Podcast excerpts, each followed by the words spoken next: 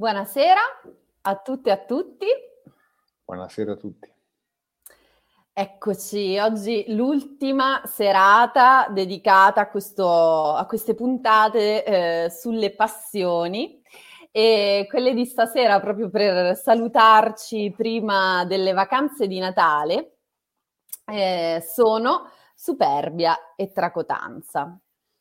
Io vorrei iniziare proprio dalla tracotanza, perché non so perché, però mi ispira di più, perché se ne parla meno, è un po' meno considerata, però secondo me è interessantissima. Ed è, ehm, se posso, un eccesso di superbia, è come se fosse un qualcosa di più superiore alla, alla superbia, oltre che ovviamente di diverso, diciamo mi sembra che includa la superbia in qualche modo. E vorrei cominciare leggendovi una frase eh, che ho trovato interessante di ehm, un filosofo svizzero che è anche famoso, si chiama, non so se lo conoscete, si chiama Alain de Botton. Eh, io ho iniziato a conoscerlo tramite Internazionale, la rivista, e nella parte online di internazionale c'erano sempre dei video eh, molto carini di Alain de Botton, proprio sull'amore, sulla vita, eccetera. Quindi vi leggo un piccolo estratto del suo Esercizi d'amore del 1993. È un libro che parla di una storia, una storia d'amore qualunque, di due ragazzi eh, che si incontrano su un aereo, si innamorano e che, le cose che succedono tra di loro. E c'è questa parte, secondo me, molto interessante per aprire eh, la chiacchierata di oggi, che dice, la tracotanza di esigere l'amore si era manifestata solo adesso che non era ricambiato. Ero rimasto solo con la mia passione, indifeso, senza diritti, al di là della legge. Scandalosamente brutale nella mia pretesa. Amami! Per quale ragione? Avevo solo la solita meschina giustificazione, perché io ti amo. Questa è la frase iniziale con cui vorrei eh, aprire le nostre danze di oggi, perché questa tracotanza che cos'è? Tantissime cose, c'è dell'arroganza, c'è una pretesa, ehm, un eccesso, e eh, proprio la, la parola, no? Mi sono, mi sono, interrogata su come si compongono le due parole, tracotanza e superbia. E in tracotanza c'è un tra, un trans, no? Come se fosse un andare oltre. un andare oltre. E invece in superbia c'è un sup, supra, quindi sentirsi sopra. E io vorrei proprio iniziare da qui. Perché e in che modo quando esprimiamo eh, la nostra tracotanza, eh, abbiamo questa pretesa veramente di, mh, mm, di andare oltre quello che è il giusto, la giusta misura, ma ci sentiamo quasi nel giusto. Ecco, scusa il gioco di parole. sì, sì, sì, sì, sì. Beh, mh, mm, io penso di, di, di di averla incontrata tante volte. Mm, Anch'io. Nella mia pratica, nella vita certo, ma anche nella mia pratica clinica, anche nel mio lavoro di supervisione, soprattutto nel mio lavoro di supervisore. Mm. Perché eh, la tracotanza che poi... Spiega un attimo il lavoro del supervisore che magari le persone... Ah, sì, ah, giusto, hai ragione, bravo, bravo. Il supervisore, diciamo, è lo psicologo degli psicologi, insomma. Esatto. Perché ciascuno psicologo eh, dovrebbe ogni tanto, come dire, confrontarsi con una, uno psicologo, diciamo, senior, uno che ha un po' più di esperienza e ha una formazione sp- specifica per poter fare la supervisione, che è una cosa, insomma, eh, che ha delle linee guida leggermente diverse, un po' più eh, sull'ascolto, un po' più sulla, sulla insomma, vai, adesso mi sembra che più o meno abbiamo inquadrato. Poi... Psicologi si capisce. Eh, forte, sì, sì. Poi c'è sempre la domanda, ma allora il supervisore da chi va? Insomma, perché cioè, è un eh, po' come la fiera dell'est, no? Bravo, ecco. Bravo, ecco. No, nel, nel lavoro di Perché dico questo? Perché eh, spesso eh, una, una, delle, diciamo, de, delle, delle eh, storture del pensiero che, che, incontriamo nella pratica clinica, nella pratica di ascolto, eccetera, eccetera, è proprio l'idea di sapere già, l'idea di sapere noi che cosa va bene per l'altro, l'idea di, ecco, la tracotanza, io poi la, la leggo alla greca, la hybris, no? Perché, uh-huh. Tra l'altro era l'unica, eh, l'unica qualità, diciamo se vogliamo chiamarla qualità, che gli dei non perdonavano all'uomo. Gli dei perdonavano all'uomo l'invidia, perdonavano l'ira, ma non la tracotanza. La hubris no. La hubris era assolutamente imperdonabile, perché nella hubris l'uomo gioca a fare Dio. Nella hubris l'uomo eh, è onnipotente. Ecco, noi nella pratica clinica da, della supervisione spesso la inquadriamo e la nominiamo come onnipotenza. Uh-huh. No? Ovvero l'idea di sapere già. Tra, eh, se, se, tra è ultra, cotanza è il cogitans, no? quindi è io sono oltre il pensiero, già, ho già capito, è inutile, che, è inutile che parli, so già di cosa hai bisogno, è inutile che, no? anche nel passaggio che tu hai detto, no? tu mi devi amare perché io ti amo, no? questa è una cosa, sono sempre io che me la canto e me la ballo, io ti posso amare e tu magari non ti sei neanche accorta. cioè, ecco, ma, ma, ma perché questo ha, ha, è giusto che sia così, che ci piaccia o meno, è giusto che sia così. Eh, è una cosa interessante questa, secondo me, perché eh, spesso la relazione, io parlavo, ho parlato della relazione d'aiuto, ma in termini un po' più generali, la relazione è una sospensione verso l'altro che ha degli elementi eh, molto angoscianti. Quando noi ascoltiamo l'altro, quando siamo in relazione con l'altro, quando l'altro parla e noi non sappiamo cosa dirà, no? siamo sospesi su un baratro, siamo ai bordi del pozzo, come dire. Ecco. La tracotanza risolve questa paura, no? eh, chiudendo il, il, buco del pozzo, dicendo vabbè, tanto so già qualcosa vuoi dire, non ti devo neanche ascoltare. Nella tracotanza io, eh, a me capita nella pratica clinica, per esempio, eh, quando, quando, io individuo la hubris nel, nel, mio giovane collega o nel collega, eccetera, no? quando eh, per esempio ci sono alcune frasi, no? questo, questo, questo paziente non va bene per noi. No? no, questo paziente io non riesco ad aiutarlo. Non è lui che non va bene per me, sono io che non ho capito, non ho compreso, ho dei limiti, ho dei limiti e quindi può darsi benissimo che eh, a te riesco ad ascoltarti, ad aiutarti, eccetera, e un'altra persona non ce la faccio. Ma non è che è l'altra persona che non va bene per me. Mm. No? A volte anche, eh, eh, come dire, parlando agli insegnanti, no?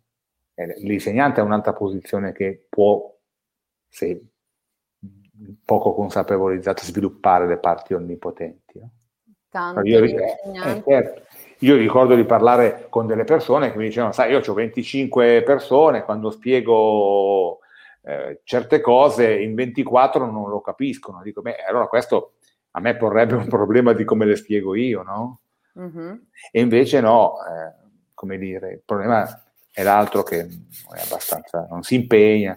No? Ecco, e, e il motore, la tracotanza in qualche modo è il motore del pregiudizio. Il pregiudizio è sicuramente eh, una strategia per abbassare i consumi dal punto di vista psichico, per, eh, per lenire l'angoscia e l'ansia, no? E quindi questo permette proprio a, a, alla persona di sentirsi più sicuro. Nella tracotanza io mi sento sicuro. Ovviamente ci sono mestieri come ad esempio il mio in cui l'onnipotenza si paga e si paga cara, perché ovviamente prima o poi la faccia contro il muro la sbattiamo.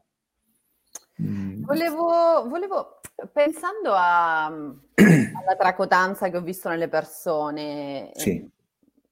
su di me faccio più fatica, però nelle persone, in alcune persone specifiche, eh, perché fortun- ho avuto la fortuna di non incontrarla così tante volte nella vita, però quando l'ho incontrata è stata particolarmente dura da accettare in realtà non l'ho accettata nell'altro, sua, questo suo senso di superiorità e quasi di disprezzo certo. nei, nei, confronti degli altri. Non dico eh, nello specifico di me, ma degli altri. Io trovo che nella tracotanza ci sia una nota quasi di, di disprezzo che non riesco benissimo a collocare perché eh, è, è, veramente come se fosse una punta di cattiveria a volte. Parlo di casi eh, ovviamente molto estremi, anche violenti, di, di persone che si sentono anche di una superiorità tale da ferire con le parole eh, gli altri, da farli sentire veramente delle nullità. Eh, con me questa cosa fortunatamente non ha tanta presa, però ci sono delle... Non so perché, forse perché mi difendo tanto, però ci sono delle persone che poi entrano in questo gioco, quindi sì. è come se fosse una sorta di persecutore vittima e, e si agganciano tantissimo. Sì, è un gioco di specchi. Ecco. È un ecco. gioco di specchi e ed è questa la cosa interessante dal punto di vista proprio anche, se vogliamo, un po' più clinico. No? Eh, io quando incontro, io ricordo molte persone che mi guardavano dall'alto verso il basso, no? questo atteggiamento sprezzante. Proprio di... Ecco. Eh, allora, quello che penso quando mi trovo di fronte a queste situazioni, dico, ecco, il modo con cui questa persona sta trattando me è in realtà la proiezione di ciò che prova. Cioè lei immagina che il mondo, lei o lui immagina che il mondo tratti se stesso in quel modo e quindi lo ricambia dello stesso disprezzo. In fin dei conti, dietro la tracotanza c'è un'idea di sé molto bassa, mm. c'è un sentirsi di fatto di poco conto, spregevole, sgradevole agli altri. No? E allora a me è capitato molto spesso, io ricordo una seduta un incontro molto bello con una persona in cui io a un certo punto gli dissi eh, la guerra è finita, la guerra è finita. È quello. Ecco, nel tracotante di questo tipo, nella, nella dimensione aggressiva, sprezzante, svalutante dell'altro, c'è una specie di, sai quei giapponesi che erano rimasti intrappolati nella foresta e credevano ancora negli anni 50 che ci fosse la guerra? Ecco, c'è una persona che, che è angosciata, eh, schiava delle peggiori paure e che continua a, preventivamente a, a, ad aggredire, a, chiedere distanza. Ecco, perché la tracotanza rende la distanza incolmabile. Io non posso avvicinarmi al tracotante perché, perché è sgradevole, perché mi faccio male, perché è tossico in qualche modo. Ecco. In realtà, no? è, è, è lui chi vuole tenere lontano. Perché, per chi ha paura è lui. Chi ha paura è lui. Come dire. E è il Minotauro che ha paura di Teseo, non è Teseo è che ha paura del Minotauro. E qualche, diciamo, non so se, puoi, se può essere, però una, una piccola pillola di, di saggezza e di, e di, se vuoi, aiuto per quelle persone che invece rimangono succubi di, eh, dei tracotanti perché eh, è veramente molto potente questo, questo gioco. Quindi l'altro lato della medaglia, invece, quello che rimane succube di una persona tracotante e che ci soffre dal lato suo. Sì, e quello ha, secondo me, un'ottima opportunità nel, se riesce a guardare nella propria sofferenza, perché eh, è nel, nel comprendere che il gioco è dell'altro e non è suo che può cavarsela è nel sottrarsi a questo aspetto, ma nella vittima del tracotante ovviamente c'è lo stesso tipo di vissuto ruoli incrociati, vittima e carnefice spesso si somigliano molto, sono le, le due facce di un'unica medaglia, no? in cui ovviamente c'è l'esigenza e il bisogno di avere dall'altro un, uh, un giudizio positivo, di avere dall'altro un buon... Ecco, ma io mi posso chiedere come mai, siccome lo conosce, continua uh-huh. a cercare di aprire quella porta. In fondo la vittima del tracotante vuole trovare la conferma del valere poco. E quindi anche lì nessuno si gioca però sul suo. Ecco, non vorrei che diventasse un discorso troppo clinico, no, però no, no, eh, nessuno si gioca sul suo. Uh-huh. Questo, cioè, eh, anche perché eh, c'è la rinuncia a porsi la domanda. Il tracotante non si chiede, ma l'altro chi è? Non so già chi sei. No, non lo sai, hai paura, hai paura. Ho paura di conoscerti e quindi eh certo. allontano. Quindi... È certo, è certo, è certo.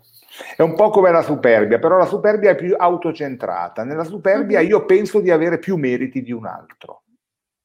Nella tracotanza io penso di essere Dio, quindi di sapere, di controllare, di vedere. Di...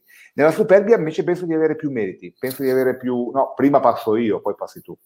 Certo. Nella superbia c'è, lei non sa chi sono io. Sono ecco. io. La superbia è più legata all'identità, forse. La tracotanza è più legata alla paura. E, entrambe, soprattutto la, la, la tracotanza, sono legate a, all'ignoranza, all'ignoranza di sé, al non sapere, al non sapere ma all'aver paura di leggere, come se io dovessi parlare una lingua che non conosco, no? Allora divento, mi, mi arrabbio e faccio finta, no, non ho bisogno di parlare quella lingua, so io come si fanno le cose, perché non voglio, no? A volte i bambini, quando apprendono, non riescono a fare le cose, al secondo tentativo alcuni bambini dicono no, non mi interessa, sono capace ma non lo faccio, no? perché c'è, c'è la frustrazione. Dietro il tracotante ci può essere un bambino punito, al quale è stato detto non riuscirà mai a fare niente di buono nella vita.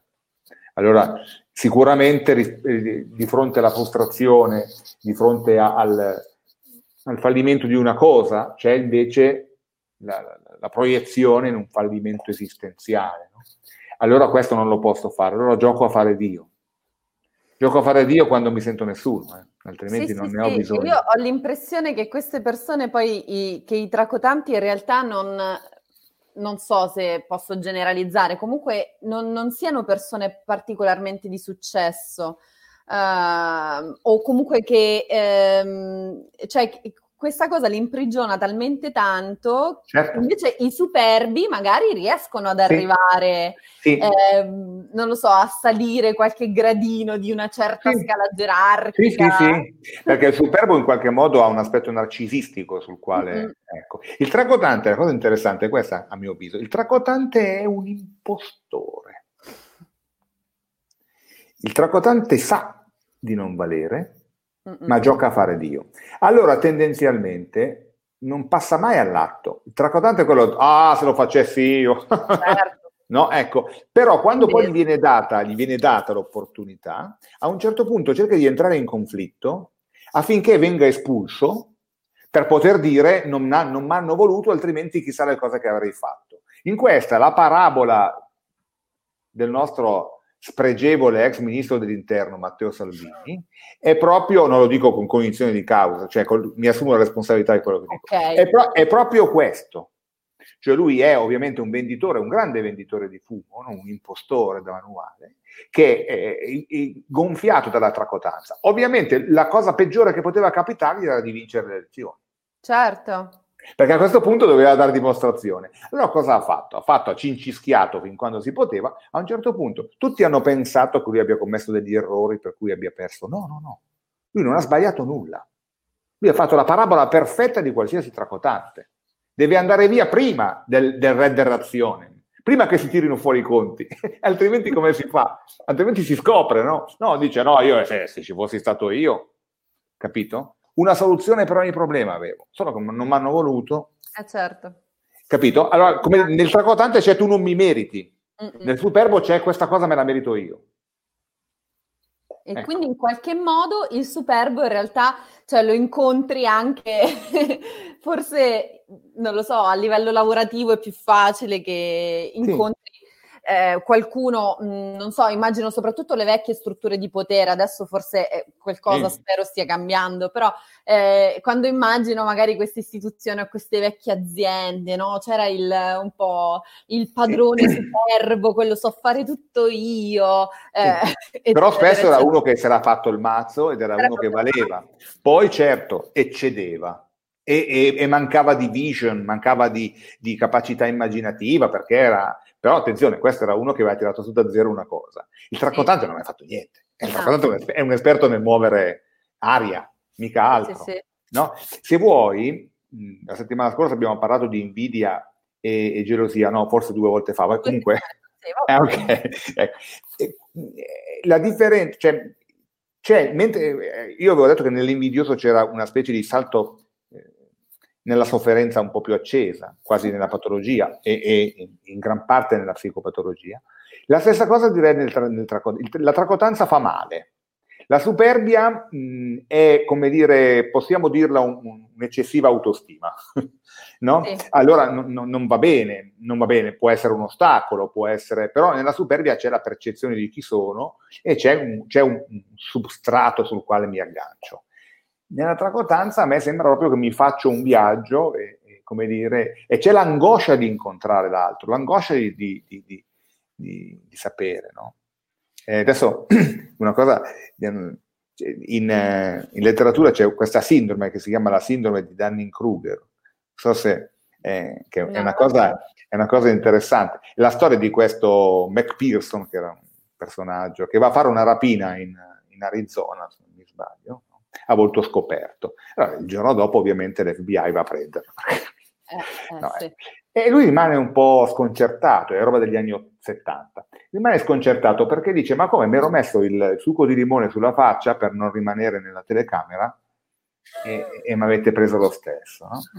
Eh, allora, eh, perché cosa aveva fatto? Lui era convinto che, sai, l'inchiostro simpatico, le cose così. Sì. Allora lui ha fatto questa cosa, si è messo l'inchiostro in fa- il, il succo in faccia si è scattato con la Polaroid, all'epoca c'erano le Polaroid, ma avendo il succo negli occhi non ha preso l'inquadratura giusta, quindi ha avuto anche la prova che lui non ci fosse nella telecamera.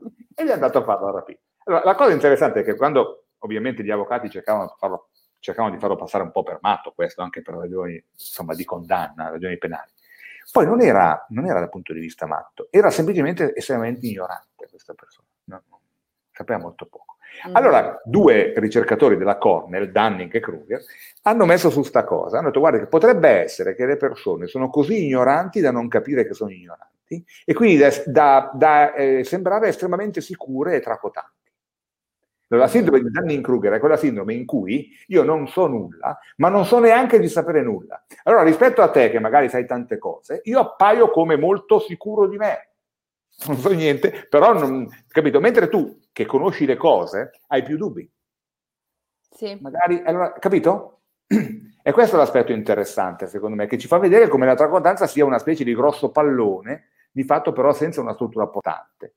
È come dire, è l'aria che c'è dentro che lo tiene gonfio, basta che, che perda aria che poi non ci trovi nulla sotto. La superbia forse invece è un po', me fa venire in mente, non so, la, la torre di Babele, no? Questi che volevano andare in alto, hanno costruito qualcosa però, no? Sì, eh, ti volevo, non so, mentre pensavo alla superbia oggi, mi è venuta in mente un'immagine che è un po' quella della, mm, della maschera di ferro, perché eh, c'è questa, non so se ti ricordi la storia, sì. eh, la storia dei, dei due fra- fratelli, no? Quindi è partita da prima una Gemelli. ricerca di Voltaire, poi da, dal libro di Dumas e poi ci hanno fatto il film. E quindi io immaginavo appunto questa figura di, del Re Sole, quindi di Luigi XIV, che eh, in qualche modo per varie vicissitudini aveva imprigionato il suo fratello gemello Filippo mh, mm, con questa maschera di ferro e Filippo era il buono e invece Luigi, l'originario Luigi, era il cattivo. E c'era questa, diciamo, sua arroganza e anche ehm, ovviamente il desiderio di diventare re, lo era già, e a un certo punto però sono arrivati i moschettieri, insomma, casotto, alla fine hanno imprigionato il vero Luigi e hanno messo sul trono Filippo, amatissimo. E mi è venuto proprio in mente questo, no? Il fatto che poi alla fine un individuo così pieno di sé come poteva essere il Luigi originario, alla fine, grazie ad un'azione di gruppo, a una concertazione, eh, è stato poi, diciamo, sconfitto e quindi il buono è salito, è salito poi al potere, ha guidato la Francia, è stato un re molto amato. Quindi mh, mm, penso anche nei gruppi, no? Quando ci si trova a che fare con persone magari molto superbe, eccetera, quanto può essere importante invece ehm, un'alleanza o comunque un, eh, un, un cercare eh, legami che eh, vadano al di là appunto della singola eh, interazione, quindi dell'interazione con il singolo, con la persona che ci sembra superba, anche se noi tutti possiamo essere superbi in qualche momento sì, della vita, certo, nessuno, nessuno, è salvo. E, ehm, e però quanto poi questa azione diciamo, se vogliamo, eh, differente no? di, di, di, gioco, di squadra, può eh, in qualche modo risollevare e ribaltare gli equilibri. Non lo so, questa è solo un'immagine che sì, mi è... Eh, che muove, guarda, sono con, perfettamente d'accordo con te, eh, muove a mio avviso da una cosa, dal fatto che il superbo cerca la relazione con l'altro. Uh-huh. Allora il superbo eh, può essere limitato dal gruppo. Il superbo può essere abbattuto se è un superbo assolutamente recalcitrante irriducibile, o può anche rivedere la sua posizione e diventare un ottimo leader. Sì. Ecco. Il tracotante invece no. Il tracotante va lasciato lì, si fa male da solo. Si distrugge da solo. Il tracotante ha bisogno di qualcuno che gli dia contro per poter, come dire, avere, eh, passare per vittima. E quindi innescare un altro, un altro giro di tracotanza. Invece no, al tracotante bisogna dire va bene, dici tutto quello che hai bisogno, noi collaboriamo. A questo ah, punto sì. scappa, scappa. Perché è lui il peggiore nemico di se stesso. Perché non può permettersi la relazione, gioca a fare Dio. Dio non ha relazione, Dio è uno. È uno. Voglio dire, fino a prova a contare. E quindi eh, questa è la cosa eh, interessante secondo me. No? Se gioco a fare Dio vuol dire che l'altro non lo voglio incontrare Sembrerebbe che l'altro per me non esista, in realtà io ho paura dell'altro. E allora dico non esiste, così almeno non lo incontro. No? Se vengo lasciato lì, se vengo lasciato in una... Eh, così, ah, libero e, non ho un nemico, il tracotante ha bisogno di un nemico, ha bisogno di qualcuno, il superbo no, il superbo è, bra- è convinto di essere bravo, non è che c'ha bisogno di un nemico, anzi diventa superbo magari con, con, con i suoi alleati, no? facendo vedere che lui è più forte degli altri, che lui è più... Ecco. Però c'è l'elemento relazionale e questo è l'aspetto, come dire, che mi lascia pensare a una sofferenza più forte. Nel tracotante. No? Eh sì, perché poi finiscono ad avere veramente nani e ballerine pur di... no? Non ce la fanno quindi devono fare, fanno un passo, due passi, poi succede sempre qualcosa per cui a, a loro viene impedito di, eh, no? A loro viene impedito di, eh, di fare le cose. Non mi lasciano lavorare, non mi lasciano fare, non mi hanno lasciato, ma che cosa hanno lasciato? Eh. No. Benissimo. Allora, noi siamo arrivati alla fine della nostra mezz'ora. Io volevo proprio chiudere con una nota dolce e quindi in barba ai maligni e ai superbi. No. E volevo veramente eh, salutare tutti e tutte e augurare buone feste a tutti quanti, penso anche tu, perché noi ci certo. rivedremo certo. con l'anno nuovo. Certo. Quindi grazie per averci seguito fino a qui eh, e vi vorrei lasciare, ecco quello che ho scelto per stasera, è una canzone di De Gregori, La donna cannone, e, e, così ce la ascoltiamo insieme e, e ci lasciamo su queste dolcissime note.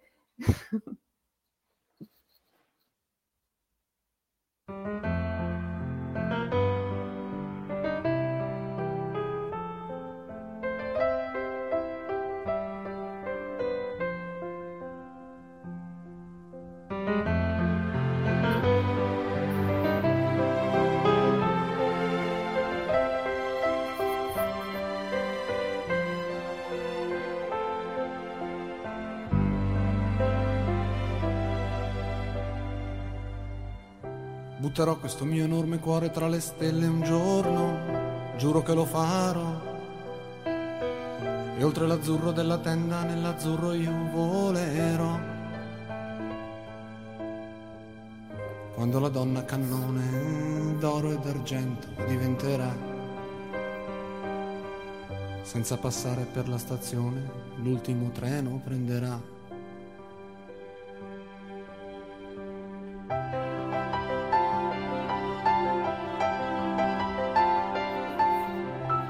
Faccia ai maligni ai superbi, il mio nome scintillerà.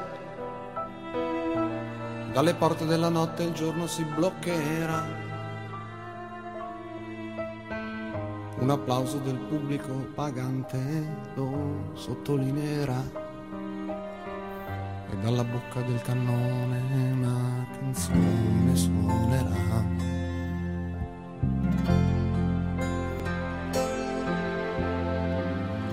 Con le mani amore, per le mani ti prenderò. Senza dire parole nel mio cuore ti porterò. E non avrò paura se non sarò bella come dici tu. Ma voleremo in cielo in carne e ossa non torneremo senza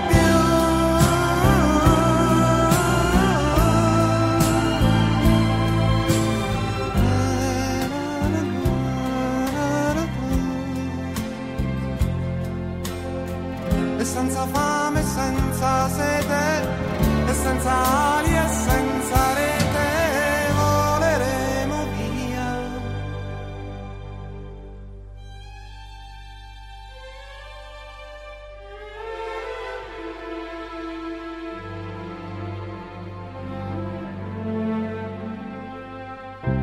Così la donna cannone, quell'enorme mistero volò tutta sola verso un cielo nero, nero si incammino. Tutti chiusero gli occhi nell'attimo esatto in cui sparì. Altri giurarono e spergiurarono che non erano mai stati lì.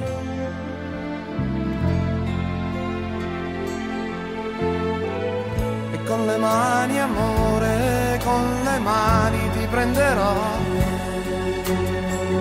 senza dire parole nel mio cuore ti porterò. E non avrò paura se non sarò bella come vuoi tu. Ma voleremo in cielo in carne e ossa non torneremo più